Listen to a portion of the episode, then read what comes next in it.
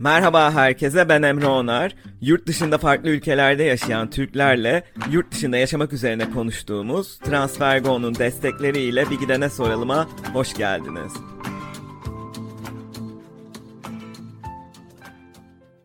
Transfergo uygun kur ve düşük gönderim ücretiyle çok hızlı hatta aynı gün içinde uluslararası para transferi yapabileceğiniz bir mobil uygulama. Üstelik TransferGo'yu kullanmaya başlayan her arkadaşınız için 22 euro ödül kazanabilirsiniz. Bu bölümde Çin'e gidiyoruz ve 2015'ten beri tam 8 yıldır Çin'de yaşayan, Şangay, Pekin, Shenzhen gibi 3 farklı şehirde yaşamış olan Gökhan Er konuğum. Ee, Gökhan yine Boğaziçi'nden bir arkadaşım. Beraber işletme kulübünde çalışmıştık. Hatta ben Dinamik Dergisi'nin editörlüğünü yapmıştım. Gökhan da sonradan Dinamik Gazetesi'ne dönüşen gazetenin editörlüğünü devraldı. Böyle de bir şeyimiz var aslında. Hukukumuz var diyebilirim. Ee, Boğaziçi Ekonomi mezunu Gökhan, üniversiteden mezun olduktan sonra 2015 yılında Şangay Üniversitesi'nden burs alarak Çince öğrenmek için Çin'e taşınıyor. Sonrasında Pekin Üniversitesi'nde Çin çalışmaları ve, ve ekonomi üzerine yüksek lisans yaparak Çin'de yaşamaya devam ediyor. Bir yandan master'ını yaparken bir yandan da çeşitli firmalarda staj yapan Gökhan 2 yıllık master'ını bitirdikten sonra da kripto para borsası alanında Pekin'de iş hayatına başlıyor ve 2020 Kasım'dan beri de Shenzhen şehrinde risk sermayesi yatırım fonunda Managing Director olarak çalışıyor.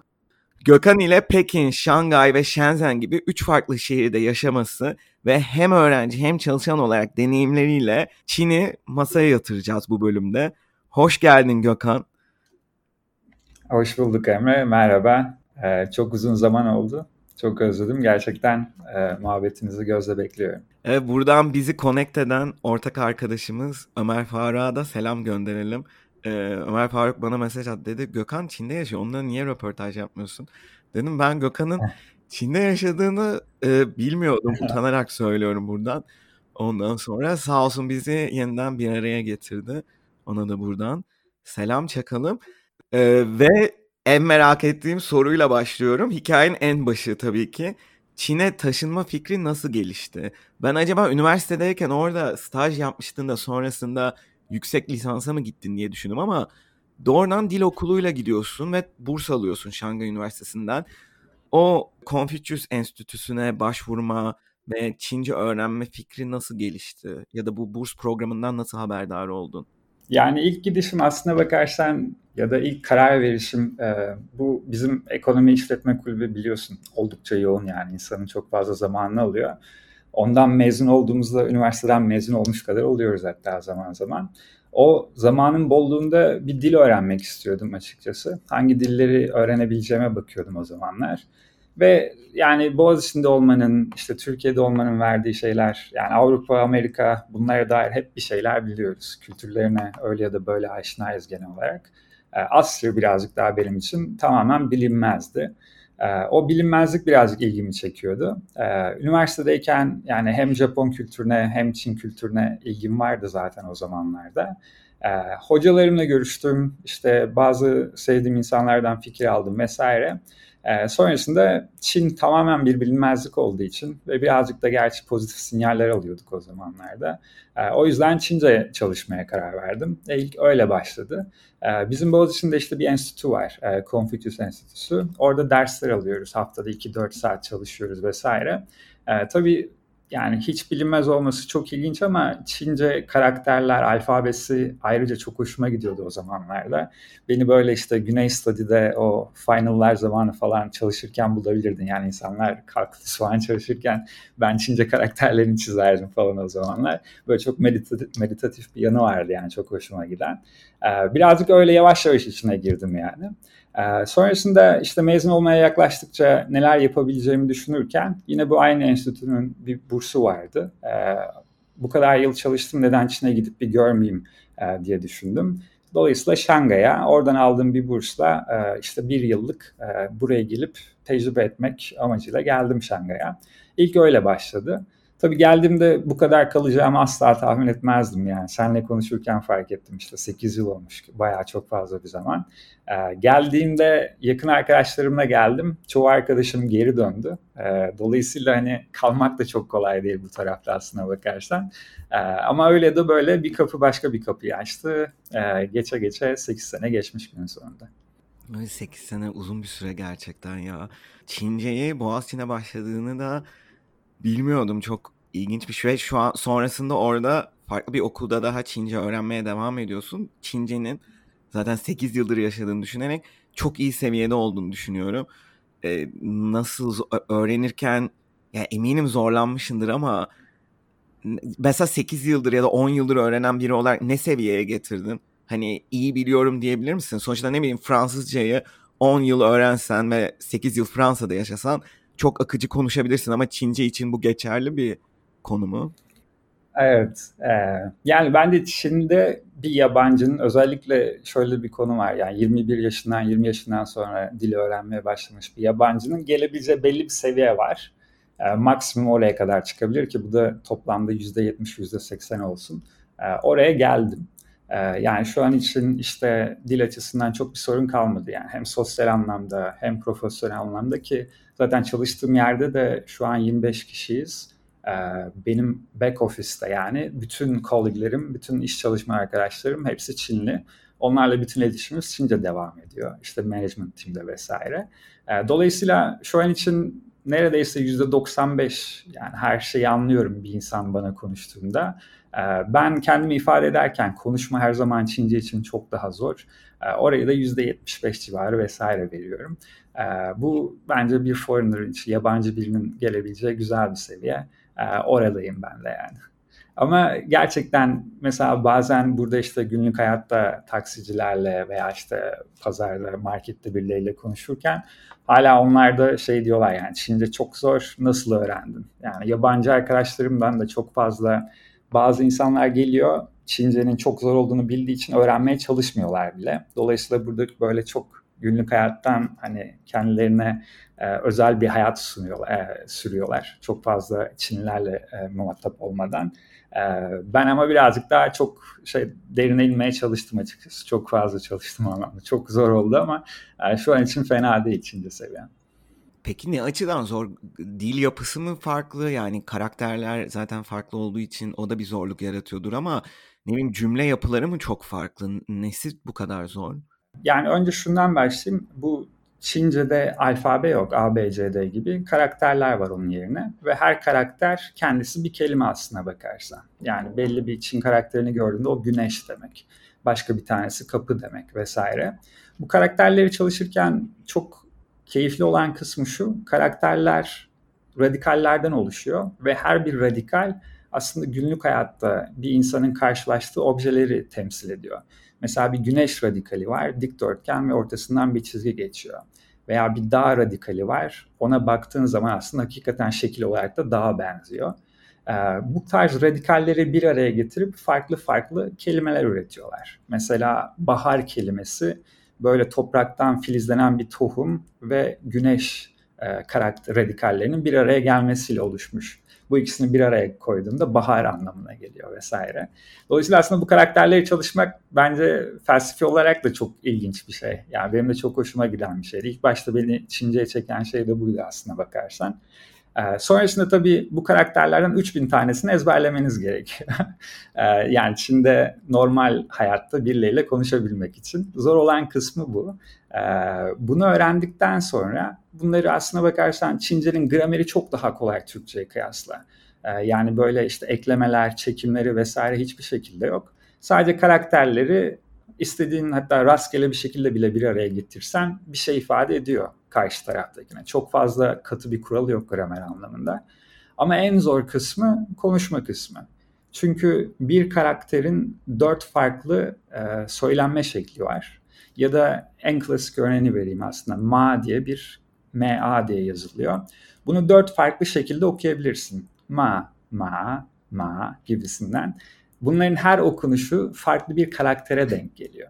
Dolayısıyla karşındaki birisiyle konuşmaya başladığında e, o söylemi düzgün vermen lazım ki karşıdaki düzgün anlayabilsin ne demek istediğini.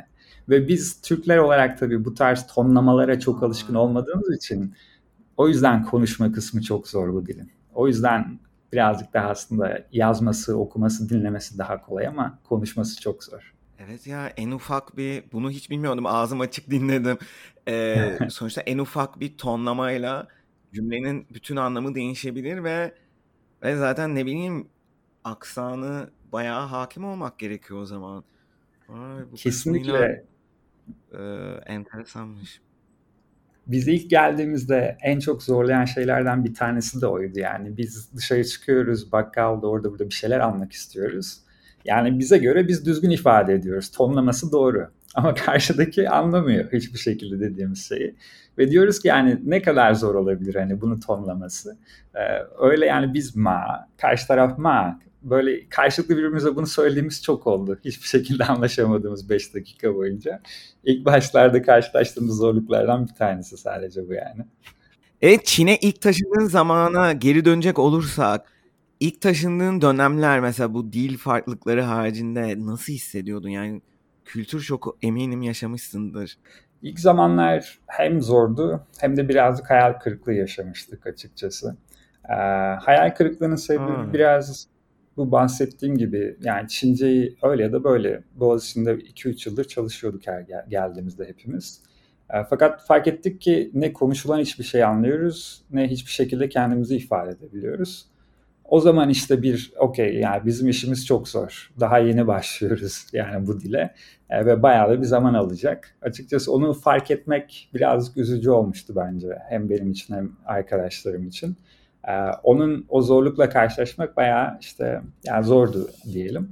Öbür hayal kırıklığı ise okul bağlamında oldu. E, tabii yani Boğaziçi işte hepimizin en sevdiği yer yani pembe rüyalarla dolu bir yer sonuçta. Oradan çıktınca bence herkes bir şekilde zorluklarla karşılaşıyor gerçek hayatta. Ama Çin'e gelmek ekstra bir arttırdı o şoku evet. diyelim yani o şokun etkisini. Ee, şöyle bir sıkıntı vardı daha somut olarak. Ee, Boğaziçi'nin Çin'de e, eşleştiği üniversite, Şangay Üniversitesi bence Boğaziçi'ne denk değildi hiçbir şekilde. Hem kampüs olsun hem genel olarak organizasyonel yapısı olsun hem de uluslararası öğrenci kalitesi olsun vesaire e, istediğimiz seviyede değildi. E, hem yeni bir ülkede hem Çin'de hem de böyle bir üniversitede başlamak e, bence ekstra ekstra zorlaştırdı işimizi. Dediğim gibi işte o zamanlar ekonomi bölümünden Emre ona da selam olsun. Çok yakın bir arkadaşım onunla beraber gelmiştik. Bakınca tabii ilk sene sonrası dediğim gibi bir sürü arkadaşım artık yani burası çok zor ve değmeyebilir buna deyip çoğu geri dönmüşlerdi. Ben de şu an geriye bakınca tabii şu an için Çin'i sevmeme sebep olan hiçbir şey yoktu o zaman elimizde. Ee, yani Çin ekstra learning curve'ü gerçekten çok daha çok daha sert olan bir ülke. İşte bir yandan belli bir Çince seviyesine gelebilmen lazım ki insanlarla iletişim kurabilesin. İşte öbür tarafta yemeklerinden bahsedelim. Yani Çin'in çok zengin bir mutfağı var ama birazcık deşmeniz gerekiyor neyi sevip neyi sevmediğinizi anlayabilmek için. E, ilk geldiğimizde böyle bir imkanımız yok. Çok yeniyiz. E, sürekli aynı şeyleri yiyoruz. Çok daha tedirginiz ne yiyeceğiz, ne yemeyeceğiz konusunda.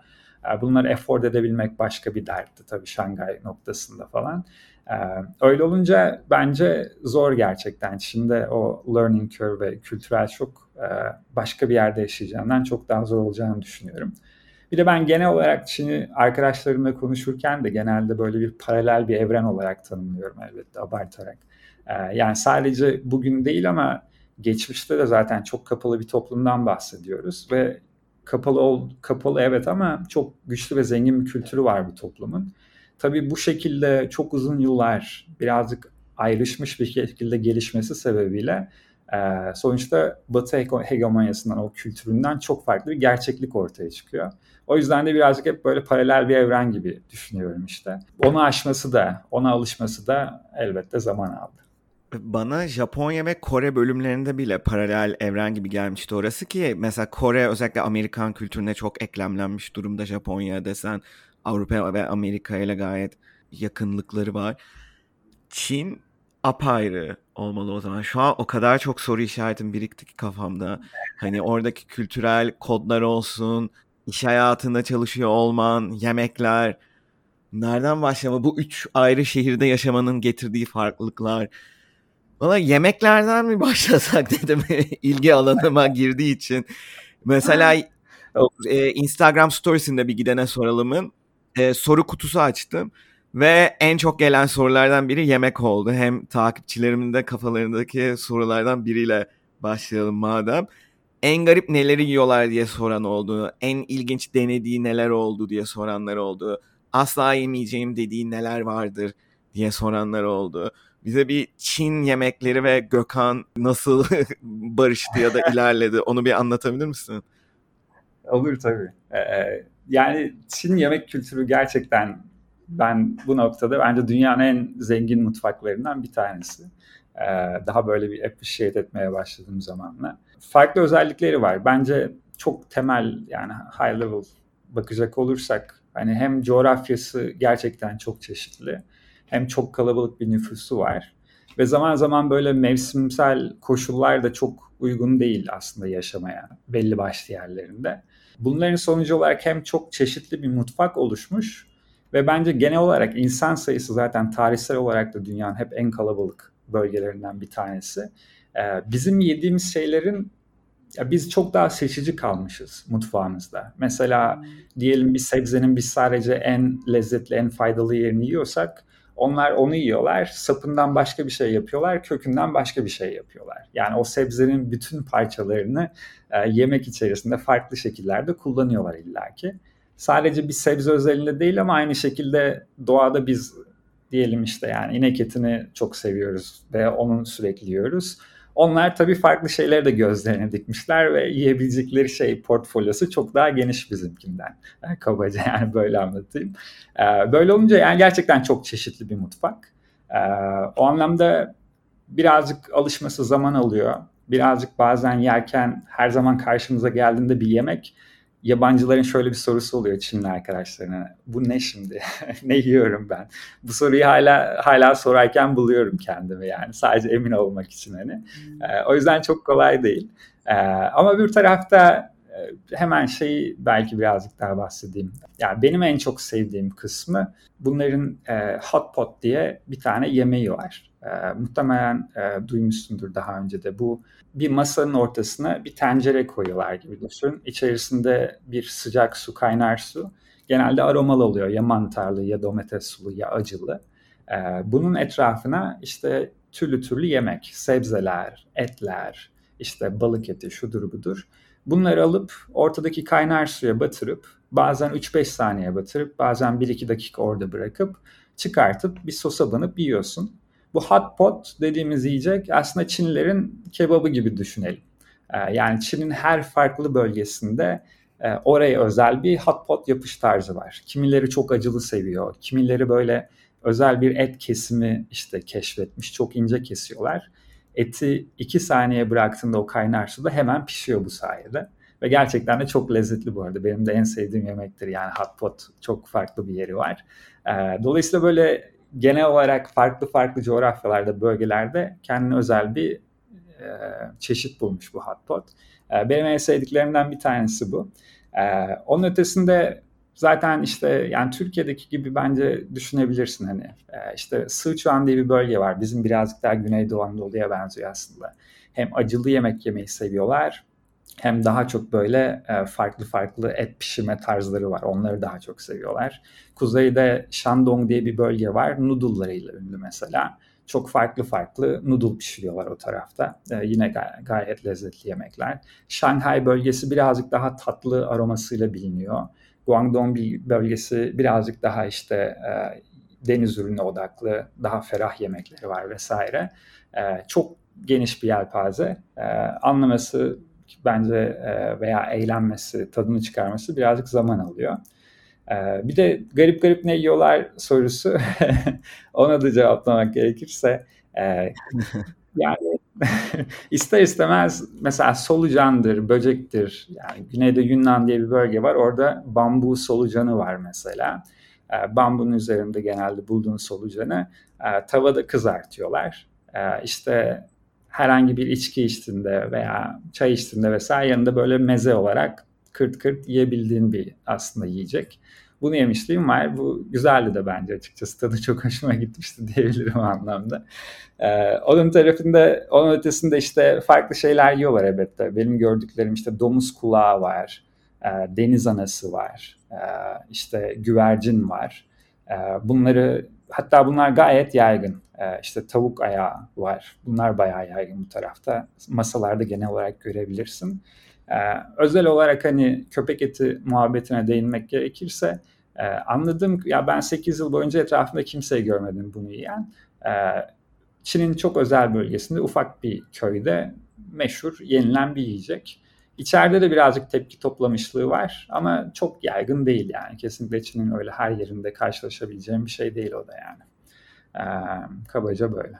Çin'e sosyolojik olarak bakıp aslında yemek olayını, mutfağını e, değerlendirmek güzel bir bakış açısıymış. Doğru dediğin gibi tarihsel süreç boyunca dünyanın en kalabalık bölgelerinden biri olduğu için o nüfusu doyurmak için bir şekilde her şeyden işte tavuğun ayağını da yemişler. Atıyorum domuzun kulağını da yemişler. O zamanla tabii geleneksel mutfağın bir parçası olmuş ya da bambunun üzerinde gezen böcek de. Ve bu bakış açısı ilginç, hoşuma gitti yani böyle açıklıyor aslında. Bir de aslında Çin kültürünün ne kadar geniş ve gelişmiş olduğunu da yine nüfusla da bağlayabilir. Sonuçta ne kadar çok insan o kadar o kültür dallanıp budaklanıyor, bölgesel farklılıklar oluşuyor falan filan. Evet. Ee, mesela sen de üç ayrı yerde yaşadın. Şangay, Pekin, Shenzhen şimdi üçü de çok büyük şehir. Ne gibi farklılıklar var mesela bu üç şehir arasında? Üç şehir birbirinden çok farklı. Ee, önce Pekin'den başlayayım. Pekin e, en uzun yaşadığım yer de benim şu an için. Dört yıl yaşadım orada toplamda. Ee, Pekin kültürel ve tarihi ağırlığı olan bir yer. Ee, işte vakti zamanında hem imparatorluğun e, başkentini yapmış hem de şu anda mevcut hükümetin bulunduğu yer. Birazcık bizim Ankara gibi düşünelim yani. Sokaklarında yürürken o bürokrasiyi hissedebileceğim bir yer. Ama aynı zamanda Ankara'dan da daha geçmişe daha geçmiş olan, daha uzun bir tarihi olan bir yer aynı zamanda. Pekin benim için ilk başlarda en çok zorlayan yanı havasıydı. Yani şehri kurdukları yer itibariyle zaten kuzeyde Çin'in en kuzey bölgelerinden bir tanesi. Kışları eksi 10-15 derecelere düşen işte sıcaklıklar, kemiklerine kadar donduran o soğuk rüzgarlar vesaire ee, ve uzun bir kışı var. Yani Kasım 1 dediğinde sert bir şekilde başlayıp işte Nisan'ın ortalarına kadar devam eden bir kıştan bahsediyoruz. Çok kısa ama güzel baharı ve sonbaharı var ama maalesef çok kısa. Yazlarda böyle birazcık daha nemli ve yağışlı geçen. Yine çok güzel bir e, yaz değil aslına bakarsan. İdeal bir hava değil yani genel olarak yaşamak için. E, bunların ötesinde ise Çin'e özel bir durum vardı. Özellikle geçtiğimiz yıllarda çok daha ciddi olan bu işte hava kirliliği muhabbeti. E, özellikle ben ilk gittiğimde 16-17 senelerinde hava kirliliği bazen öyle bir seviyeye gelirdi ki dışarısı baktığında turuncuydu yani. Havada turuncu bir katman var. Ee, başkaları çok uzağa göremezsin vesaire. Böyle günler geçirdik. Normalde 50'de olması gereken işte bir değer var. Orada 800'e çıktığı günleri falan hatırlıyoruz biz yani. Ee, böyle kötü bir yanı vardı Pekin'in. Bu arada bu geçtiğimiz 3-5 senede çok çok gelişti. Hükümet üzerine çok fazla eğildi bu sorunu çözmek için anladığım kadarıyla öyle bir 800'ü görmek değil artık hani ekstrem değerleri görmek çok çok zorlaşmış durumda. Onu bir şekilde çözdüler ki bence bayağı etkileyiciydi bu yani. Ee, ama Pekin'in onun dışında işte yüksek lisansımı orada yaptım, profesyonel hayatıma orada atıldım vesaire. Global olarak güzel bir komünitesi var. Yani uluslararası bir sürü insan oraya gidiyor. Hükümetin orada yer alması sebebiyle. Böyle çok güzel bir bence kültürü ve sosyal çevresi var. Vardı en azından o zamanlar. Pekin'in yeri benim için ayrı. Ee, o tarihsel havası da benim çok hoşuma giden bir yönüydü Pekin'in genel olarak. Şangay orada yaşamadım. Yani sadece bir sene öğrencilik ilk geldiğim yılda yaşadım ama Şangay'ın bence öğrenci olarak yaşamakla orada çalışmak arasında muhtemelen çok büyük bir fark var. Şu an işte bazen iş seyahatim olduğunda veya tatilim olduğunda oraya gidiyorum ara sıra. Ee, bence orada çalışmak çok daha başka bir hayat Şangay için. Yani geçmiş itibariyle hemen kısaca hani 1800'lerde işte bu Çinliler İngiltere ve Fransa veya batılı güçler tarafından işgal edildiğinde e, bu işgalci güçler oraya yerleşiyorlar ve orada bir 100 yıla falan yakın yaşıyorlar aslına bakarsan. Bu yüzyıl Çinliler için utanç yüzyılı diye geçiyor hatta. Tabii uzun bir süre olduğu için e, Şangay'ın merkezindeki bütün hmm. o mimari alanlar İngilizler, Fransızlar tarafından bulmuş. Onların mimarisini çok yaygın görebiliyorsun. Ve tabii görsel olarak çok güzel bir şey bu. E, birazcık da Batı kültürünün çok daha yaygın olduğu bir yer e, o anlamda Şanghay. E, tabii o zamanlarki o açıklık hala bir şekilde günümüze kadar devam etmiş. Ülkenin en global şehri, en e, açık fikirli şehri diyebiliriz aynı şekilde yabancıların gözdesi. Ee, böyle çok tatlı sokakları vardır Şangay'ın. Böyle küçük iki tarafı ağaçlarla çevrili e, böyle ufak e, butik kafeleri bulduğum, restoranları bulduğum bir yer. Hatta bir arkadaşım bahsetmişti yani şu an için dünyada New York'tan daha fazla işte coffee shop'ın olduğu bir şehir Şanghay. Dünyada en fazla coffee shop'ın olduğu. Gerçekten çok güzel bir şehir. Şangaylılar birazcık İstanbullular gibiler. Oldukça gururlular oranın lokalleri ve dışarıdan gelenlere böyle birazcık e, hor görürler. Hatta e, eğer Çinliyseniz ve başka bir yerden oraya geçmişseniz çok fazla hoş bulunmazsınız yani. E, benim Şangay tecrübem genel olarak çok güzel. E, yani orada yaşamak konforlu. E, belirli bir gelir seviyesini koruman gerekiyor. Hem ülkenin en e, refah seviyesi yüksek yeri olduğu için hem yabancılar çok fazla olduğu için. Fakat oraya ulaşmışsanız da çok güzel bir rahat rahat bir hayat yaşayabiliyorsun orada.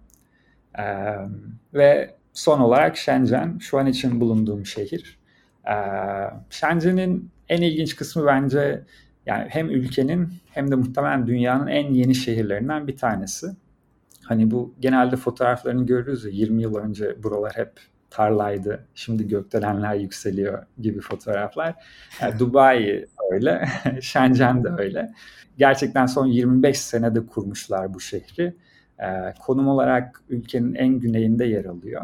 Ee, mükemmel modern bir şehir, fütüristik bir şehir yani bence. Hem şehir planlaması çok güzel yapılmış, ee, hem böyle havası da çok güzel. İşte Ocak başından Nisan sonuna kadar çok güzel bir bahar havası geçiriyorsunuz. Yazları birazcık elbette bunaltıcı oluyor ama o kadar olur yani. Yollar işte her şey yeni yapıldı, her şey çok modern. Yollarda herkes elektrikli araba kullanıyor vesaire. Ülkenin çalışmak için kurulmuş yeni bir şehri. Şencenli kimse yok. Ee, tamamen çevre illerden göç almış. Ortalama yaş civarı 29 civarında.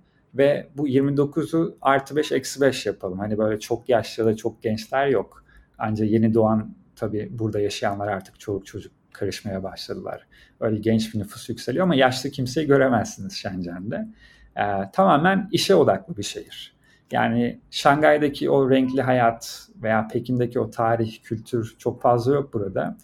Ben birazcık kurak buluyorum Shenzhen'i o anlamda. Yani bu yenilikçi olması, yeni olması hoşuma gidiyor ama kültürel anlamda bir kuraklık var. Ee, ama olsun ee, ben de zaten işime odaklandım bir dönemdeyim genel olarak. O yüzden çok da dert değil ve zaten e, rahat bir şekilde artık Hong Kong'a veya diğer şehirlere zaten seyahat edebiliyoruz. Ee, dolayısıyla öyle birazcık daha iş odaklı bir yer e, Shenzhen'de. Ne güzel özetledin Gökhan. Hepsini tüm şehirleri artısıyla eksisiyle tak tak tak Valla harika bir tablo sunmuş oldun bize yani üç şehri de çok yakından bilmeyenler için ben de dahil e, bir gö- güzel bir tablo oldu gerçekten. Bir de Shen, bu arada Shenzhen zannediyordum ben Shenzhen okunuyormuş anlaşılan. Shenzhen'in sanırım biraz da Hong Kong'la 98'de İngiliz 98'de değil mi İngilizler çıkınca Hong Kong özel olunca orasıyla yarışması için mi kuruyorlar özellikle? Evet, süper bir nokta. Yani birazcık uydu bir şehir olarak kuruyorlar aynı zamanda. Oradaki ekonomik gelişmeleri birazcık işte e, kendine çekmesi için ve tamamen de başarılı oluyor aslında günün sonunda. Şu an Shenzhen'in GDP'si zaten ülkenin en yükseklerinden bir tanesi. Ki son zamanlarda zaten Hong Kong'daki gerilemeyle beraber e, başarıya ulaşmış bir politika onlar adına yani. Yani Çinlilerin bu stratejik şeyini de gösteriyor. Yani e, ilginç bir ülke gerçekten. İlginç bir ne bileyim onunla, aslında çok konuşacak konu var Çin deyince yani mesela sosyal medya alanında bu TikTok'la dünyayı ele geçirmeleri yıllarca denediler bir şeyler o Musically falan diye bir versiyonu vardı TikTok'un derken TikTok'la şu an sardılar ve inanılmaz aslında bilgi topluyorlar. Çünkü Meta'nın e, topladığından daha çok bilgi topluyor kullanıcılara dair mesela TikTok ya da Afrika'da yaptıkları yatırımlar, Türkiye evet. için falan da e, ilginç bir ülke ve her detay, her anlattığından bambaşka sorular mesela aklımda canlanıyor. Yani Shenzhen'de mesela hiç yaşlı bir insan olmaması bile bu dediğin paralel evren e, yorumuna e, katkı sağlayan bir şey yani. Düşünsenize sokağa çıkıyorsunuz yaşlı kimseyi görememek ya da 40 yaşın üzerinde kimseyi görememek belli bir yaşın üzerinde ya da aynı şekilde çocuk görmek de o zaman zor insanlara iş için gidiyorsa yani 25 yıldır yaşayan biri bayağı 5 e, kuşak Shenzhenli falan gibi bir şeye denk geliyor anlaşılan. Evet garip bir ülke. Sanırım bu yorumu Kore bölümünde de böyle şaşırmıştım. Bu bambaşka. Zaten hani onu kabullenip geldim ama şu an böyle evet. soru kafamda biriken soruları filtreleyip güzel bir akışta sormanın derdindeyim. Peki mesela insan ilişkileri nasıl gelişiyor? Yani üç şehirde de yaşamış biri olarak Şangay'da gerçi öğrenciydin ama mesela arkadaşlık kurman kolay oldu mu? Sosyalleşmek kolay mıydı? Hep o şehirlerdeki yabancılarla mı kaynaşıyorsun yoksa Çinli arkadaşların da var mı? Evet yani şöyle bir durum var. Bence burada bir lokal bir kitle var diyelim ve bu lokal kitle işte tamamen burada doğmuş, burada büyümüş, burada eğitim almış. o şekilde devam etmiş. onlarla iletişim her zaman bir tık daha zor. çünkü yani Çin'in dediğim gibi zaten kendi kültürünü besleyici çok fazla girdisi olduğu için benim mesela o tarz şeylere diyelim kaligrafi olsun işte veya belki bir martial art olsun vesaire bunlara ilgim olduğu müddetçe e, onlarla daha çok iletişimim artıyor. E, ama onun dışında benim bir şekilde her zaman daha çok iletişim kurduğum kişiler bir şekilde batıyla daha önce bir iletişimi, etkileşimi olmuş insanlar. Bu insanlar da işte diyelim liseden, bazen üniversiteden itibaren oraya gitmiş, bazen master'a gitmiş veya orada çalışmış gelmiş insanlar. Onlarla doğal olarak iletişimi çok daha rahat buluyorum. Çünkü hem iki tarafta iki tarafı da gördüğü için e, daha ortak noktalar bulup onlar üzerinden konuşabiliyoruz ve daha arkadaşlığa ilerleyebiliyor. E, öbür türlü lokal birisiyle konuştuğumdaysa e, birazcık daha tek taraflı. Yani ben meraklıyım, onlar da bana meraklı elbette ama çok fazla bir ortak noktada da buluşamıyoruz yani bazen. Onlarla birazcık daha zor oluyor ama o insanların da yabancılara bakış açısından bahsetmiş olayım.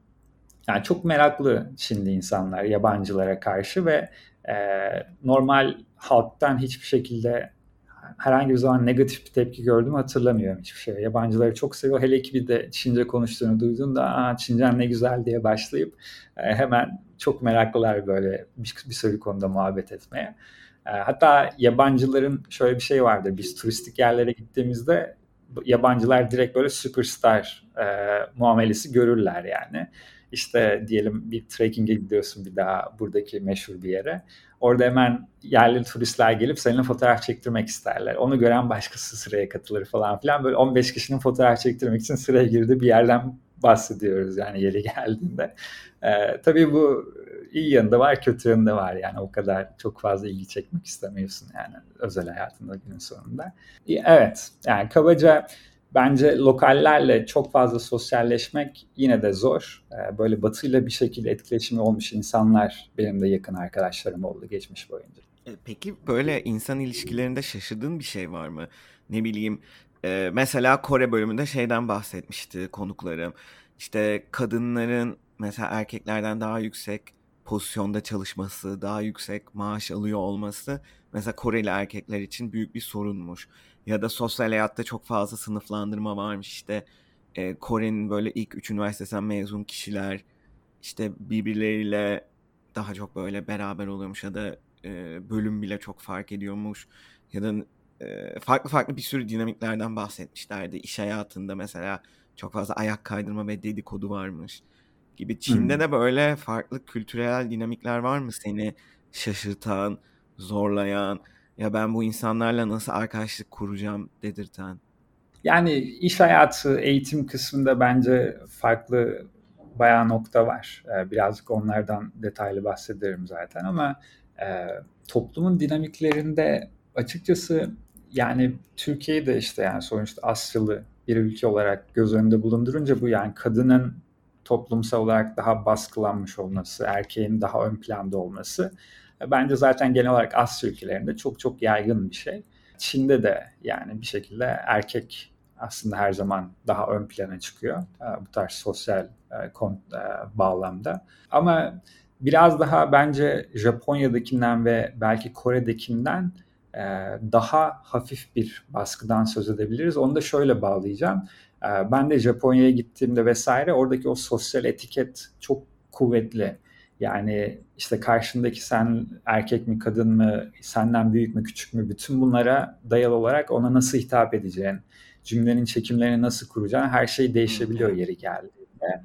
Ama Çin'de böyle bir şey yok. Yani Çin'deki insanları ben çok daha aslında rahat buluyorum. Özellikle Kore ve Japonya'ya e, kıyasla. Bu yüzden de hatta ben Japonya'yı çok sevmeme rağmen orada belki turist olarak bir süre geçirmek isterim ama yaşamak istemeyebilirim diye düşünüyorum. Çünkü oranın o katılığı beni birazcık itiyor açıkçası ama ben de yani uzaktan bakarak söylüyorum bunu elbette. Çinlerde öyle bir şey yok. Çinliler çok daha rahatlar. Yani günlük hayatlarında da işte kadın erkek evet toplumsal bir dinamik var orada ama onun ötesinde o günlük iletişimlerini etkileyen bir şey değil. Yani bence kadınlar da çok çok aktif katılıyorlar iş hayatında veya başka bağlamlarda işte ilişkilerinde. Hatta ilişkilerde bence kadının çok daha e, baskın olduğu bir ilişki var e, bu tarafta. Yani erkekler benim işte çok yakın bir arkadaşımın anne babası e, baba olduğu geldiği gibi parayı anneye verir. Evin o parasını anne yönetir. Baba şey ister anneden. Yani benim hani dışarı çıkacağım diyelim okey oynayacağım, tavla oynayacağım emeklilerden bahsediyorum. Orada şu kadar paraya ihtiyacım var diye aylık bir ödenek alır anneden. Ev alınacaksa, böyle büyük bir yatırım yapılacaksa aile adına annededir o para her zaman. Anne buna son kararı verir. Mesela böyle ilginç bir dinamik var yani ev içerisinde. Başka noktalarda da elbette erkeğin daha baskın olduğu yerler var. E, peki iş hayatı nasıl? Onu da soralım yeri gelmişken. İş hayatındaki çalışma hayatı dinamikleri, iş arkadaşları arasındaki ilişkiler, mesela Türkiye'de en azından stajlarından falan gözlemlediğin kadarıyla ne açılardan farklı? Evet, yani Çin'de iş hayatı kültürü eğitimdeki o rekabetçiliğin de bir yansıması olarak bence oldukça ağır. Ee, mesela eğitimden hemen oradan başlayayım kısaca. Ee, onların da böyle bir bizdeki ÖSS gibi bir sınavı var. Gaokao diyorlar ona. Ee, herkes üniversiteye girmek için bu sınava girmek zorunda. Tabii şöyle bir fark var yani bizde de bir buçuk milyon insan giriyor bu sınava ama Çin'de 15 milyon insandan falan bahsediyoruz. Yani çok çok daha rekabetçi bir sınav ve çocuklar küçük yaşlardan itibaren deli gibi bir eğitim baskısıyla ve işte bir performans gösterme baskısıyla büyütüyorlar. Dolayısıyla çocuklardaki o baskı çok büyük. Bütün hayatlarını o sınav belirleyecek. Ee, sınav sonrası tabii elbette iş hayatı da yine sanırım Çin yani şu an için bir yüzde yirmilik bir genç işsizliği var ülkede.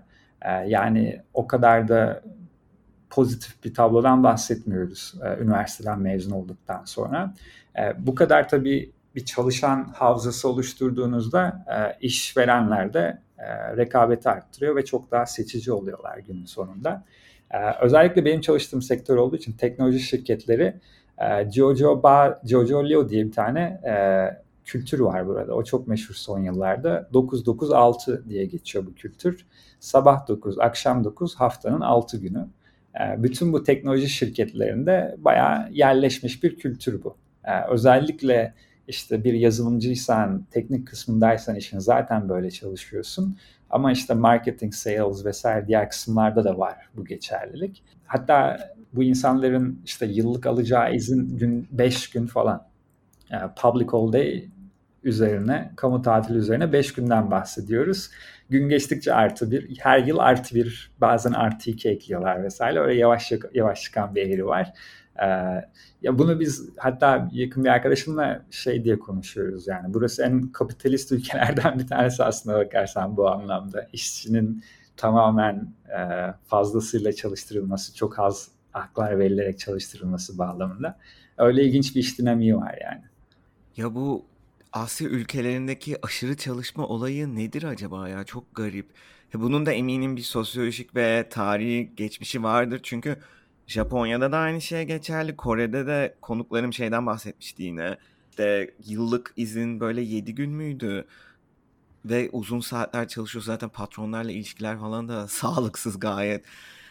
Evet. Buraya geliyorsun Çin'e baktığımızda haftanın 6 günü sabah 9 akşam 9 e pek insana hayat kalmıyor gibi bir gün kalıyor. Zaten akşam evet. 9'da çıktın eve gitmen 10 bir şey falan zaten sabah uyanıyorsun.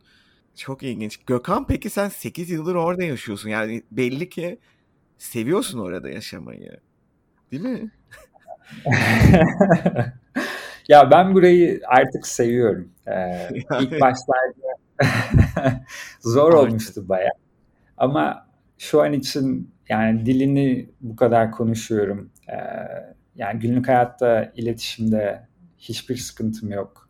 Ee, ve Çin'in kendine dair böyle ekstra artıları var. Yani bir de tabii iş noktasında da bizim şirketimiz birazcık daha batılı ve başka sektörde çalıştığı için o kadar da sıkı değiliz biz de o taraflarda. Ee, ama yine de çok çalışıyorum. Yani muhtemelen batıda benzer bir pozisyona göre e, kesinlikle daha fazla çalışıyoruz burada. E, ama Çin'i çok fazla yani burada yaşamayı kolaylaştıran o kadar çok şey var ki ve mesela diyelim ki bu işte getiriler var ya Türkiye'de veya işte yemek siparişi vermedir, Amazonlardır, evet. şunlar bunlardır. Aslında bunları gerçekten Çin'de ilk bu product market fitini bulmuş e, ürünler bunlar. E, yani ben burada evde işte taksiye bindiğimde Uber'in Türkiye Çin'deki versiyon Didi diye bir versiyon. E, mesela taksiyle bir yerden bir yere gitmek çok daha ucuz batıda herhangi bir ülkede yapabileceğine kıyasla. Ve under şeyleri, e, ulaşım sistemleri çok çok daha gelişmiş. Yolları, metroları, şunları bunları. Diyelim evinden yemek söyleyeceksin. Uber Eats'le söylediğin zaman 3-5 dolar vereceğin o fee bu tarafta işte 0.2 yani 2 sente falan denk gelsin. Yani 20 sente vesaire. Ee, bu tarz böyle hayatını kolaylaştıracak servis sektörü çok ucuz bu taraftan. İnsanların fazla olması, çalışanın fazla olması sebebiyle. Dolayısıyla burada rahat bir şekilde konforlu bir hayat sürebiliyoruz. Onun ötesinde Asya'da olmanın ve Çin'de olmanın bana hep hani elbette bir Türk olarak Türkiye'de yaşadığımda diyelim bu kadar ağır çalışma şartları altında e, sana illallah dediltebilecek bir durum. Bir yabancı açısından aslında güzel bir gözlemleme fırsatı. Ben hala burada o kadar da lokal değilim. Her zaman bir yabancılığım var ve her şey ilginç geliyor bana hala. Ee, sadece Çin olarak değil Asya'da olmanın. Burası bir taban sonuçta. İşte Güney Asya'da hala keşfedilecek bir sürü yer var. İşte Japonya'sı, Kore'si var vesaire falan filan. Ee, zaten hani herkesin belli bir miktar çalışmak zorunda olduğunu kabul edersek e, çalışmadığın zamanlarda Asya'da güzel zaman geçirmek bence mümkün. E, ben artık birazcık o seviyeye geldim. Hani bu hayatımı normalde rahatsız edecek şeyler minimuma çekilmiş durumda aslında bakarsan. O yüzden seviyorum e, günün sonunda. İş gücü olarak düşününce tabii o kadar çok insan olmasının getirdiği ne kadar farklı avantajlar ya da farklı yanlar var diyeyim avantajın ötesinde. Yani mesela İngiltere'de iş gücü daha az olduğu için bu tür insan emeği gerektiren işler çok daha pahalıyken Türkiye'de mesela konuklarımdan da diyenler servis sektörü çok iyi. Aslında nedeni bu ucuz iş gücü. E, çünkü daha çok insan var e, o işi evet. yapmaya e, istekli. Doğuya gittiğinde yani Asya'ya gittiğinde Çin'e veya Hindistan'a bu iyice düşüyor. Çünkü insan fazlalığı. Aslında bu nüfus ne kadar çok şeyi değiştiriyor. Bak yemek kültüründen insanlar arası iletişime kadar birçok şeye tesir ediyor. Böyle daha geniş açıdan bakmış olduk sayende. Peki bir sonraki sorum da şu. Türk olmak nasıl orada? Ya mesela e, Türkiye'den geliyorum dediğinde nasıl tepkiler alıyorsun? İnsanların Türkiye'ye dair bir kafasında imaj var mı? Ya da herhangi bir etken sağlamıyor mu yani insanlar için? Çok önemli olmaya da bilir. evet. Yani iki, iki farklı çevrenin verdiği tepkiler tepkileri açıklayayım. İlk önce diyelim o benim arkadaş çevrem olsun. İşte daha çok Batı ile etkileşime geçmiş insanlar. Onların çoğu zaten bir şekilde Türkiye'ye gelmiş oluyorlar. Yani gerek işte uçak aktarması sebebiyle olsun, gerek İstanbul'da veya işte Batı kesimlerinde tatil yapmak adına gelmiş olsunlar. Ee, onlar biliyorlar Türkiye'yi ve hepsinin gözünde zaten işte yani tatil için çok güzel bir yer. Hem ucuz hem çok kaliteli hizmetin olduğu vesaire bir yer. Ee, onlar açısından ya bence pozitif diyebiliriz yani öyle bir negatifliğini görmedim en azından. Ee, lokal insanlardaysa genelde taksicilerle muhabbetine dayanıyor. Onlar mesela bir şeyi biliyorlar. Yani Erdoğan'ın mesela bu tarafta da e, belli bir bence kitlesi var bir anlamda. Hani böyle işte o güçlü lider, e, birazcık daha batıya kafa tutma söylemleri vesaire. E, bence buradaki lokal Çin medyasında da e, aslında bir karşılık buluyor. Dolayısıyla Erdoğan'ı tanıyan taksicilerle bayağı bir tanıştım aslında bakarsan. E, onlar yine aynı lokal kitle ama şey de biliyor mesela Türkiye NATO üyesi, NATO Çin'e ve Rusya'ya karşı bir oluşum. Dolayısıyla Türkiye-Çin ilişkileri o kadar da iyi değil. Yani birazcık daha dikkatli olmak lazım. Mesela bunu da biliyorlar bir anlamda. Bu birazcık daha politik kısmı olsun kısmı işin. Ee, bir de mesela geçenlerde sanırım 3-5 sene önce birisi böyle bir şarkı yapıyor. Ee, şarkıda da şeyden bahsediyor. Hadi gel seni romantik Türkiye'ye götüreyim. Hadi oradan da Paris'e geçelim gibisinden böyle. Langman'da Twartsi diye bir söylem var. Dolayısıyla ben Türkiye'denim dedim de aa şu şarkıyı biliyor musun bizde böyle bir şarkı var diyorlar. Sürekli o şarkıyı söylemeye başlıyorlar. Kim neden yapmış bu şarkıyı bilmiyorum ama o romantiklik kısmı da bu arada şu. Çinliler açısından Kapadokya çok meşhur. Yani hiçbir yerde olmadığı kadar o Rıçiço diyorlar. O bizdeki işte balonlar, sıcak balonlar, hava balonları. Ee, onu çok seviyorlar. O görseli çok seviyorlar. Ee, bunun üzerine de bir sürü burada işte bu internet celebrity'leri, ünlüleri vesaire hep oraya gidip orada çekimler yapmışlar falan filan. Dolayısıyla Türkiye'lerinde Kapadokya, Kapadokya vasıtasıyla romantik bir şehir, romantik bir ülke. Böyle bir bağlam var.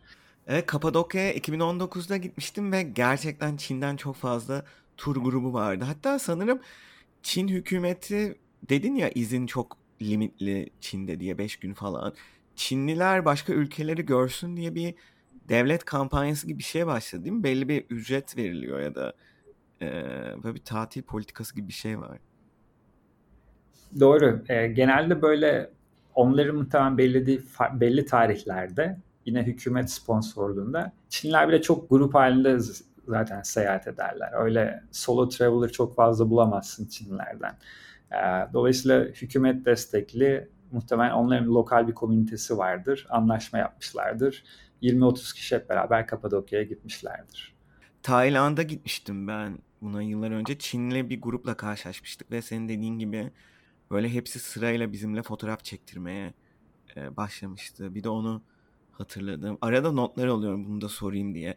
Mesela vatandaşlık evet. puan sistemi bu arada Çin hükümetinin yaptığı farklı programlar demişken gerçekten farklı uygulamaların olduğu bir ülke. Ya mesela Covid döneminde de bunu gördük. Çok katı kurallar var. İnsanların evden günlerce çıkmadı. Sonra bu vatandaşlık puan sistemi e, gündeme geldi. Böyle şaşırdığın ne gibi uygulamalar var? Ya da böyle katı kuralların, uygulamaların olduğu bir ülkede yaşamak seni tedirgin ediyor mu? Yoksa yabancıları bu kuralları o kadar işlemiyor mu? Yani yabancıları da işliyor elbette ama o kadar da değil. Yani şundan bahsedeyim öncelikle. Mesela bir Türk olarak veya bir yabancı olarak bence ülkeye giriş çıkışlar genelde zordur. Çin'e giriş çıkışlar. İşte şeyi çok yaparlar yani nerede, nereye gittin, neden orada o kadar zaman geçirdinler vesaire. Bu tarz soruları sorarlar genelde. Veya niye geliyorsun yani Çin'e, burada ne yapacaksın? Yani hep böyle bir bir e, bir şüpheli bir yaklaşım var aslında bakarsan yabancılar bu ülkeye geldiğinde. E, geldikten sonra da e, yabancılarda da yabancılar ötesi Çinlilerde de kayıt altında tutuyorlar herkesi. Yani diyelim ben Şangay'a gidiyorum seyahate. Oraya gittiğimde otel beni hükümet sisteminde kaydettiriyor. Gökhan Şanghay'da bu otelde kalıyor. Bu kadar gün kalacak gibisinden. Yani bu tarz bu kayıt tutma olayları Çinliler kendilerine de yapıyor. Yabancılara da elbette yapılıyor. Fakat benim yani hükümetle veya işte bu devlet organlarıyla genelde etkileşimlerin çok güzel bir tat bırakmıyor ağzında. Onun sebebi de dediğim gibi yani bu şüpheci bir yaklaşım var. Genelde bir kayıt altına alma durumu var vesaire. Hani şey gibi değil batıda yani hiç bir şekilde bunlarla muhatap olmana bile gerek yok. Çok daha serbest gezebileceğin durumlar olabilir vesaire. Burada o konuda birazcık fazla.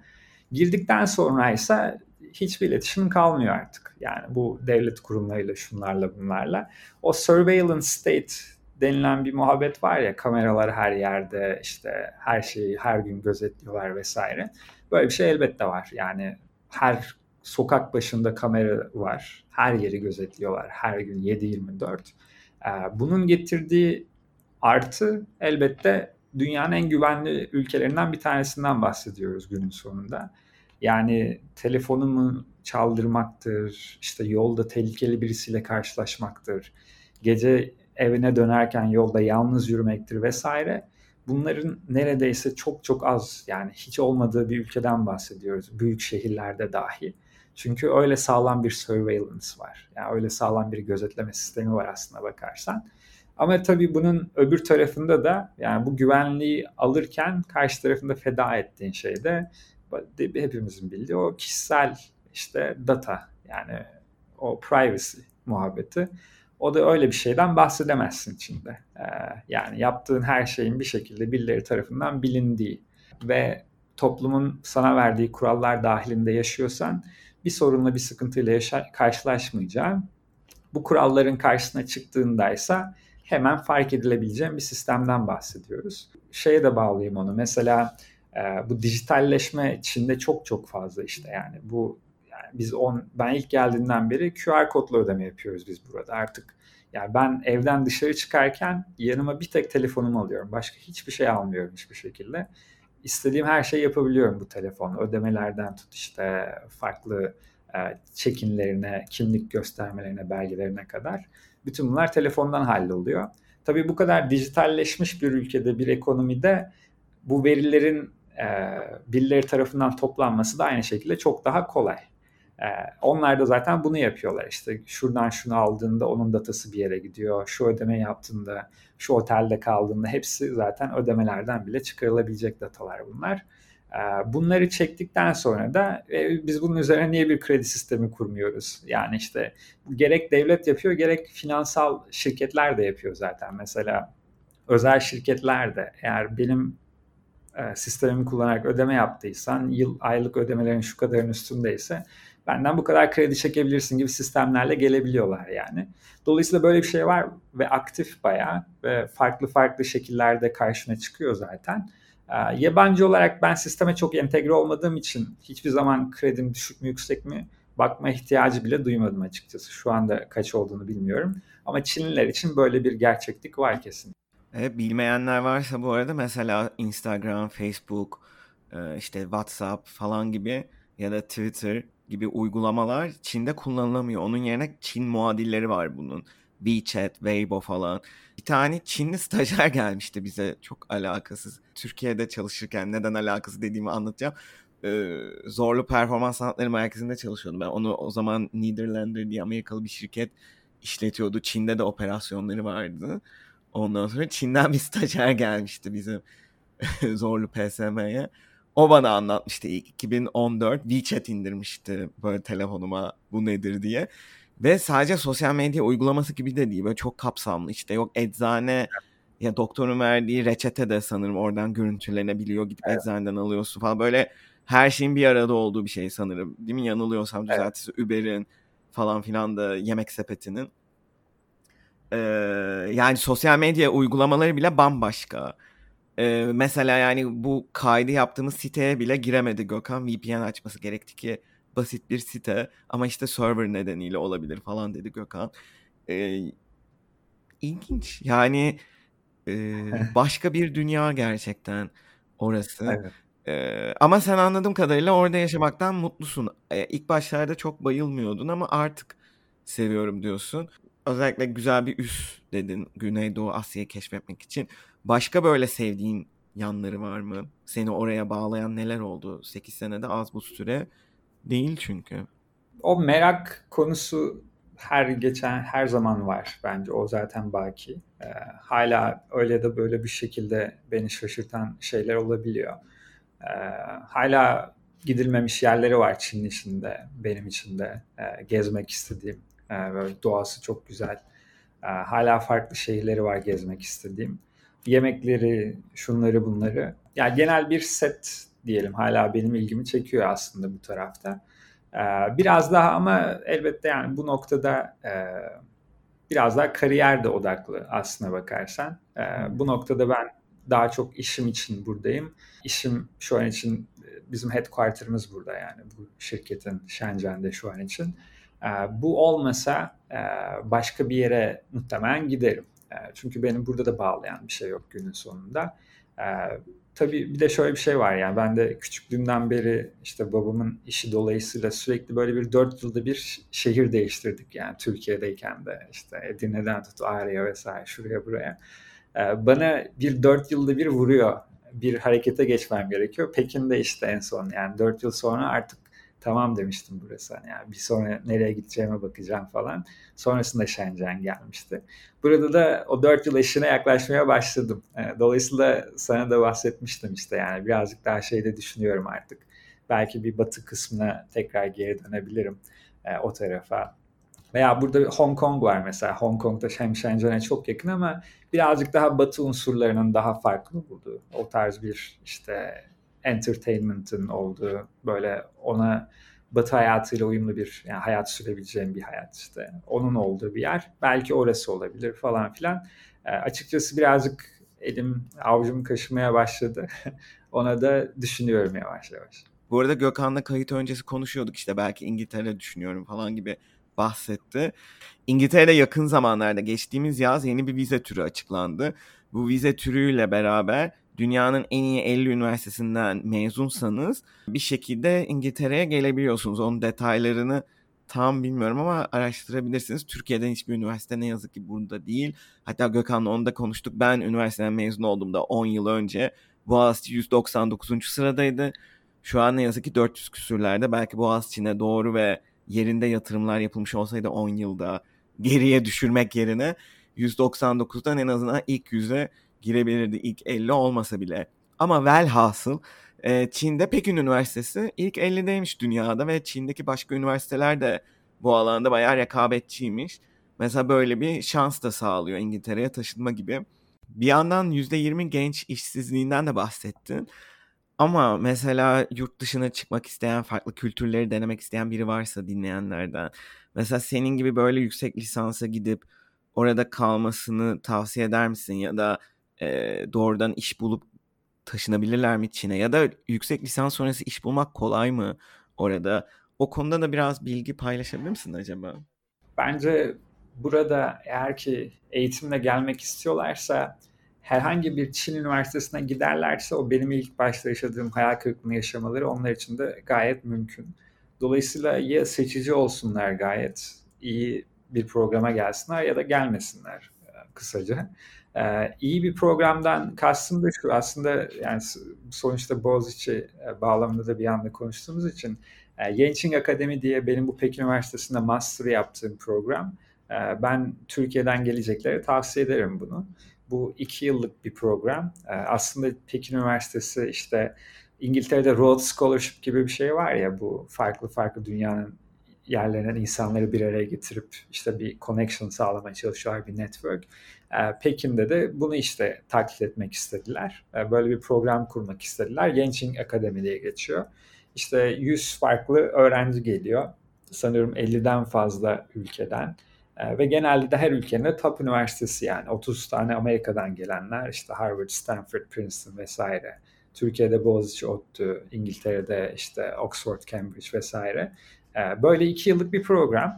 Ben bunun ikinci senesinde katıldım direkt. Yani daha programı yeni açtılar. Second cohort'ta ben vardım. Ee, o zamanlar elbette yani çok beklediğim gibi çıkmadı açıkçası. Ben daha akademi odaklı bir insandım o zamanlarda. Ama anladım ki bu program biraz daha networking ve iş hayatını hazırlayıcı bir programmış. Ee, o yüzden birazcık beklentiden farklıydı.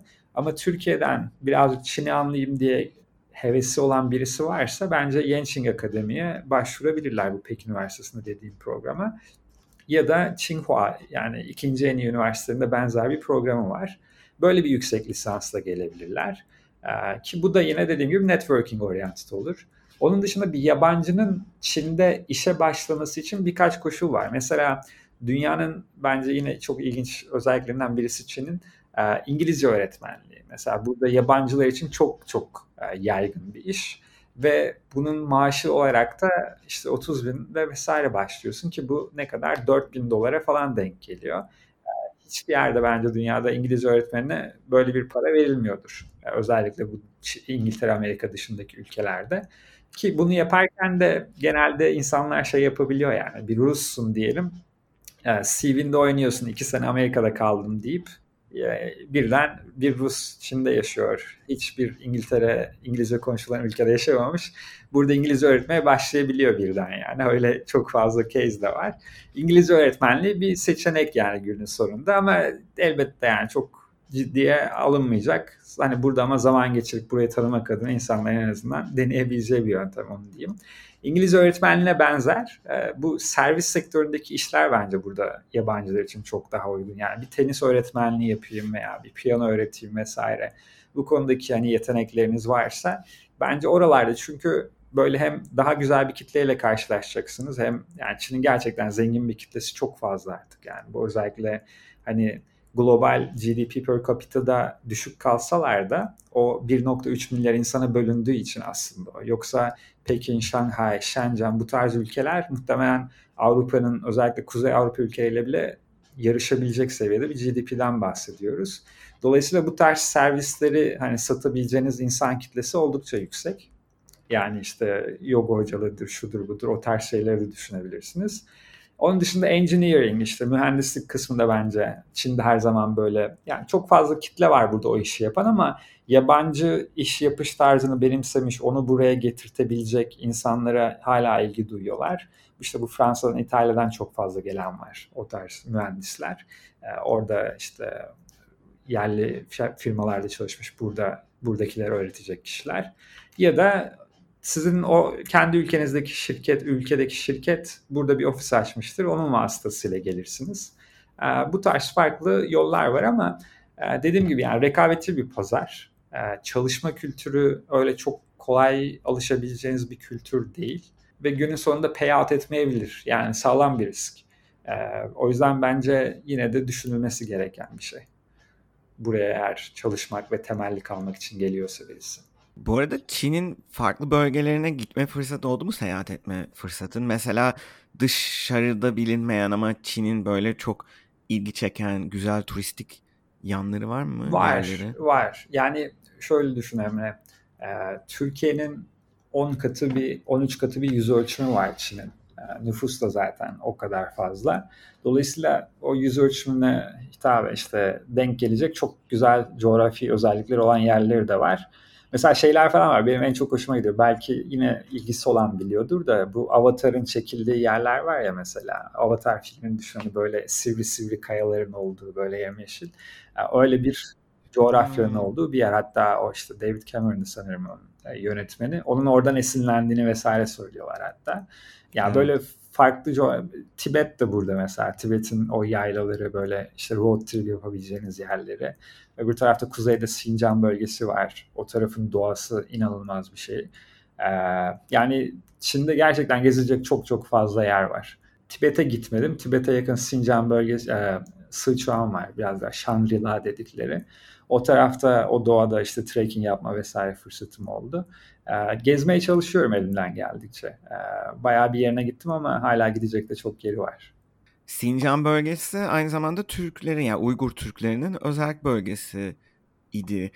Ama şu anda durum komplike biraz e, orada. Bilmiyorum girebiliyor mu? Girebiliyorsun anladığım kadarıyla Çin'de yaşayan biri olarak rahatça ama Uygurlar çok rahat yaşayamıyor değil mi? Bilmiyorum ne kadar politik şey paylaşabilirsin ama istersen es geçebiliriz de bu soruyu. Yani birazcık fazla politik olabilir ama şundan bahsedebilirim yine de.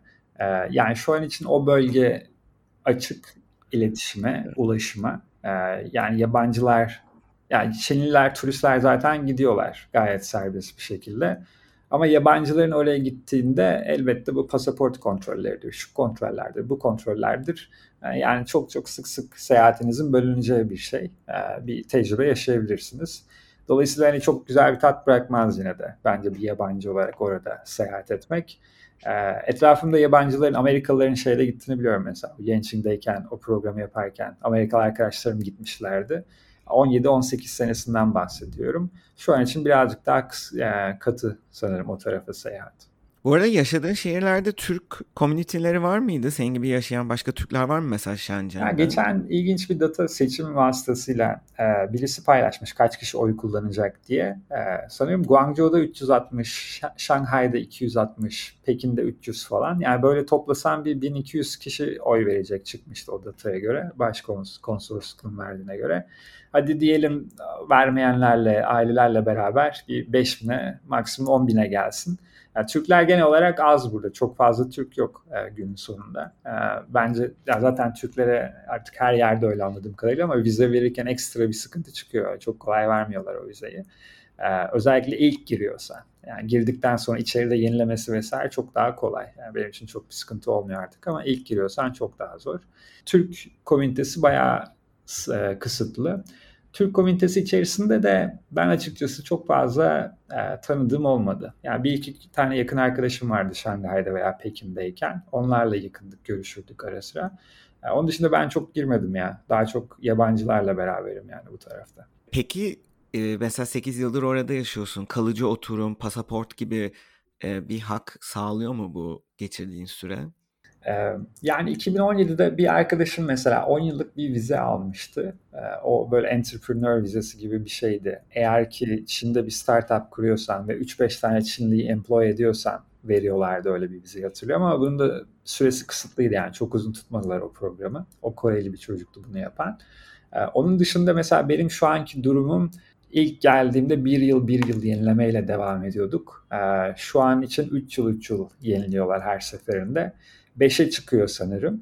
Açıkçası şeyi bilmiyorum. Yani 10 yıl verme durumunu sadece eğer eşin işte Çinli ise birisiyle evlendiysen burada o zaman biraz daha permanent 10 yıl 10 yıl yeşil kart gibi vermeye başlıyorlar. Ama yani bir de şu onu da konuştuk işte hani pasaport olarak da çok güçlü bir pasaport değil dünyada. Burada çıktığında Avrupa'da Amerika'da yine vizeler her türlü alman gerekiyor. Üstelik Türkiye'nin Japonya'ya girmek gibi bir avantajı var. Çok hoşuma giden o Çinliler için o da yok. Ona da başvurmak zorundalar vesaire. Güney Asya'da da bazı ülkelerde, Tayland'da şurada burada hala vize isteyebiliyor Çinlilerden. Pasaport olarak çok tercih eder misin bilmiyorum açıkçası. Yani o yüzden ben de çok şey olarak bakmadım hiçbir zaman. Hani bir vatandaşlık alsaydım e, iyi olurdu diye bakmadım çok fazla. Peki gelelim Türkiye'ye. Türkiye'ye dönmeyi düşünüyor musun? Yani Türkiye'ye dönme arzum ya elbette yani sonuçta orada çok daha rahatım. Ailem, arkadaşlarım orada onları çok özlüyorum vesaire. Ama gün geçtikçe azaldı açıkçası bu Türkiye'ye dönme arzusu da bir şekilde. Bir noktada burada daha rahat bir hayat sürmeye başladım. Daha rahat hale geldim. E, öbür tarafta Türkiye'de de koşullar çok kolay değil yani. Sonuçta işte doların hali, TL'nin hali ortada bu şartlar altında oraya dönmek de en mantıklı karar gibi durmuyor. Ama belli olmuyor yani. Bana birisi Çin'e gideceksin 8 yıl Çin'de yaşayacaksın deseydi imkanı yok inanmazdım böyle bir şeye. Ee, yani global pazarlar da işte benim içinde olduğum sektörde böyle an be an değişen bir şey. Yani ne zaman kendini ne tarafta bulacağın çok belli olmuyor.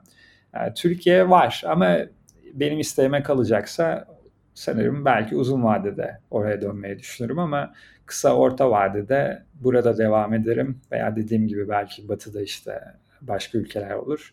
Oraları düşünürüm. Türkiye birazcık daha geride açıkçası şu an için.